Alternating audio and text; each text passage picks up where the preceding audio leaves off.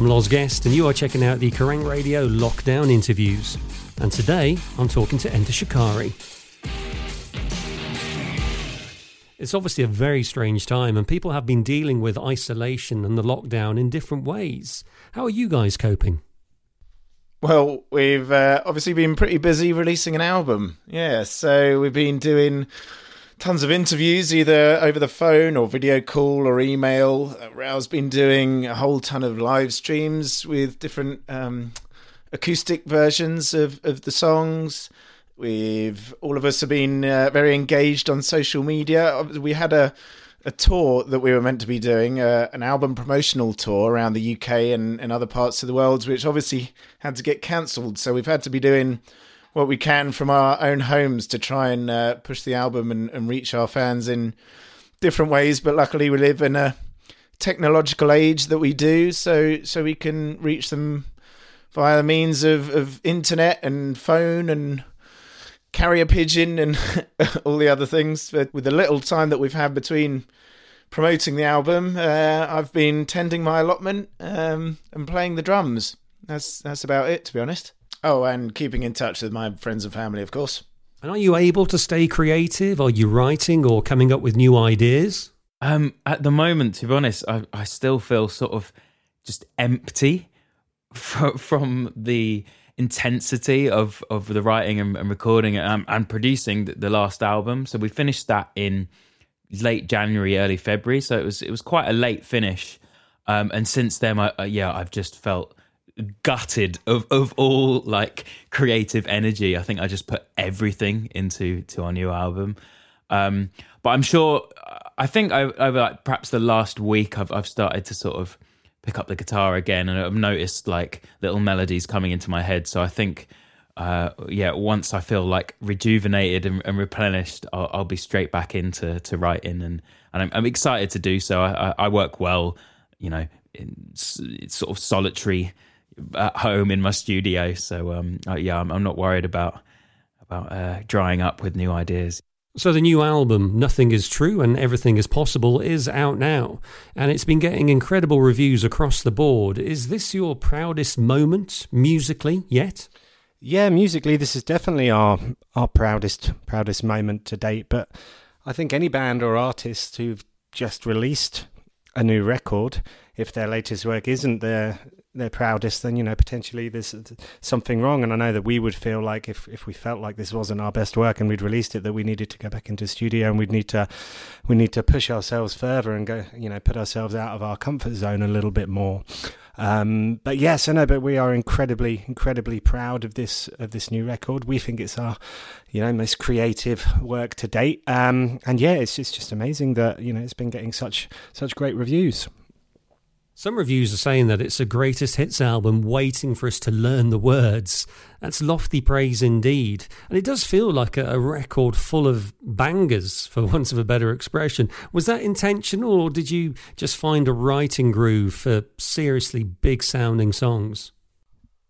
I think there's a few different reasons why people are saying that and why it feels like that. Um, I think, for one, like we've had a couple of uh, 10 year anniversaries of like some of our earlier records, um, which means we've been playing playing them a lot, playing like a lot of those older songs, like relearning them and um, re-appreciating them um, because a lot of them, especially from the first album, you know, we hadn't listened to in literally years. I mean, I know like a lot of people probably imagine people in bands probably sit there listening to their own music all the time, but uh, it's not, not really the case, I don't think, not with us. So yeah, that really like forced us to like reflect back on our older records, and I definitely think that came through in the writing of uh, this latest one. I think the other reason this record sounds the most like a definitive Shikari record is because it's the first time that we've properly self-produced a record, um, with Rou taking the major lead on production. Um, but yeah, it's like had the least amount of outside influence from anyone other than us four in the band. Because um, I think every time you work with a producer, they add a bit of their own color to the sound. Obviously, that's kind of what you're paying them for, I guess. You know, trying to trying to bring something to the table that you know you wouldn't have thought of as a band. But always wanted to try doing a self self produced record, but circumstances never really allowed before. Um, so this is the first chance we've really had to do it, and it's been such an amazing experience. Like, and I think it really shows in the in the record. I think it's like a really interesting, fun record to listen to. Um, and I also think that's why people that's why it sort of sounds like a greatest hits and it sounds like the most Shikari record because it, it's got the most amount of Shikari in it without any sort of colour from any other producer or anything like that. It's just like pure Shikari. So it's gonna sound like a the most Shikari record. Are you finding that some of the tracks are taking on a, a, new meaning during the pandemic? You know, some of the lyrics do feel very apt as this crisis unfolds. Yeah, absolutely. It feels like the the meanings of the songs uh, have like expanded. They they feel more pertinent than even when I wrote them. Um, I mean, even take the the very first lyric of the album on, on the song "The Great Unknown." Is this a new beginning, or are we close to the end? I mean, that's sort of what it feels like, isn't it? I think we, we have to frame this as a new beginning. We have to learn so much from from the pandemic. We have to be so much better prepared. Uh, we we all know that now. We all need to keep the pressure on our our government to to achieve that. How important is music right now in the times we're living in? It just feels like it's it's keeping people sane. I think it's extremely important. Um, it can really help a lot of people feel connected and very hopeful and positive. And it can also be used as a great uh, therapeutic tool for difficult times, especially times of such isolation that we're in right now. Although, saying that, I did read an interesting article the other day that said online music streaming has reduced since going into lockdown. So maybe what I just said was complete rubbish uh, and doesn't uh, doesn't hold any relevance. But I don't know. I still listen to a lot of music when I'm at home, that's for sure. There's a real sense of optimism on the record. Are you hopeful of a better tomorrow once we get through this period? Yeah, I think we aim for just realism. Um, like, I don't like optimism for optimism's sake, you know, hope for hope's sake. I, I like only to uh, offer hope when there's there's reason for it. Um, but I think our music will always have that pillar of positivity in it even on the Spark, our last album, which was written at a time for me where I was going through more hardship than than I'd ever been.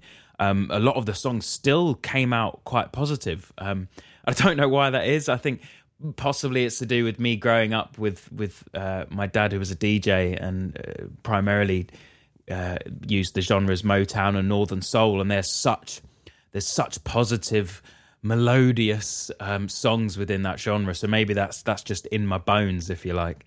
But I, yeah, I usually find I, I edge on on the side of optimism because human ingenuity is incredible, and when and when progressing is a necessity, we seem to, you know, jump through the hoops that we need to get to to to survive. Wow, you've been doing this since 99, I think. Does it feel like over 20 years in music? Uh, yes and no, I suppose. Um, it's weird, isn't it? I mean, uh, the older you get, time definitely seems to move faster, um, which is often quite scary. So it does seem like, God, millennia ago since we started the band. Or we started a band in '99. It wasn't Shikari back then. That was, uh, yeah, a, a, long time ago. But it was our first band as a, as a three piece.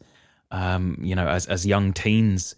Um, and then it's just been one long road since then. Uh, I think it, in in some ways, so little has changed. You know, we're lucky to be the same four members in a band. With you know that doesn't actually happen that much, um, and, and, to survive this long, um, we're lucky to have the same, pretty much the same crew around us. We've had the same management since day one, um, so it just feels like we're we're chugging along, just concentrating on the music.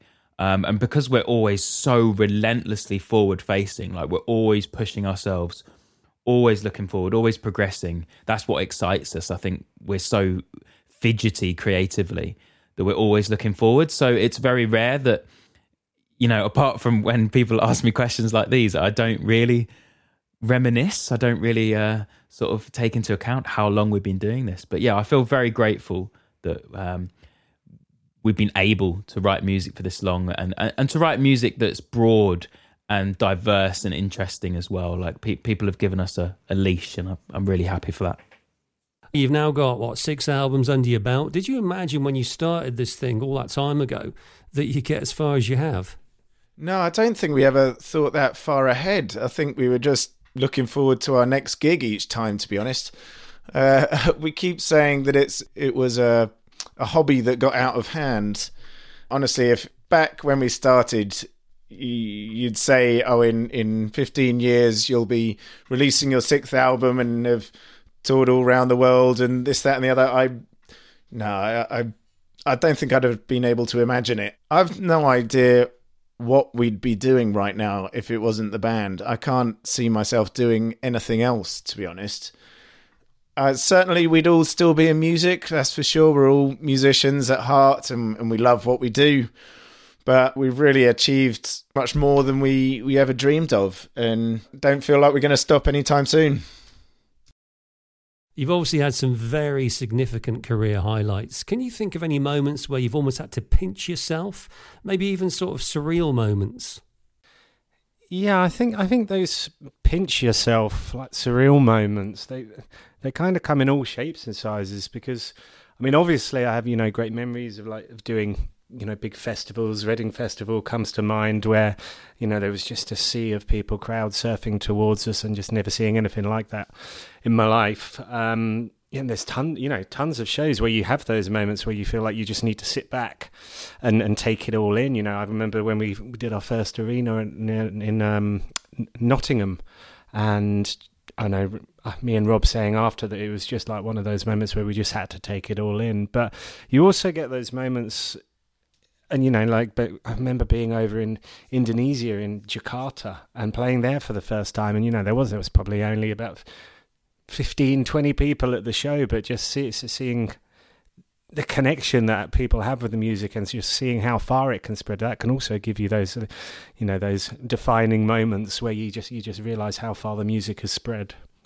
So what's next for the band well, I guess there'll just be a lot of sitting around, really, uh, like everyone else, I guess. And then the next thing we properly have planned is uh, a mammoth tour in October, November, and through to December, um, around like Russia, UK, Europe, etc. So yeah, check out the the website for details. EnterShikari.com. Well, thank you for your time. It's much appreciated. But in finishing, do you have a message or something you'd like to say to the Kerrang listeners and, and your fans? Thank you very much, guys, for having us. And thank you, everyone, for listening. I hope you're staying safe. I hope you're looking after yourselves and each other. And before you know it, it'll be the end of the year and you'll be at a Shikari show having the best time of your life, surrounded by loads of people, and it'll be awesome. But that won't happen unless you go to the website entershikari.com and book a ticket. And also check out our album, Nothing is True and Everything is Possible, and learn all the lyrics. And yeah, and then you'll have you'll have an even better time. So do that. All right. Thanks again, guys. Take it easy. Bye. Thanks for listening to Kerrang Radio's The Lockdown Interviews. If you enjoyed it, please rate, review, and subscribe so you never miss an episode. Catch you next time.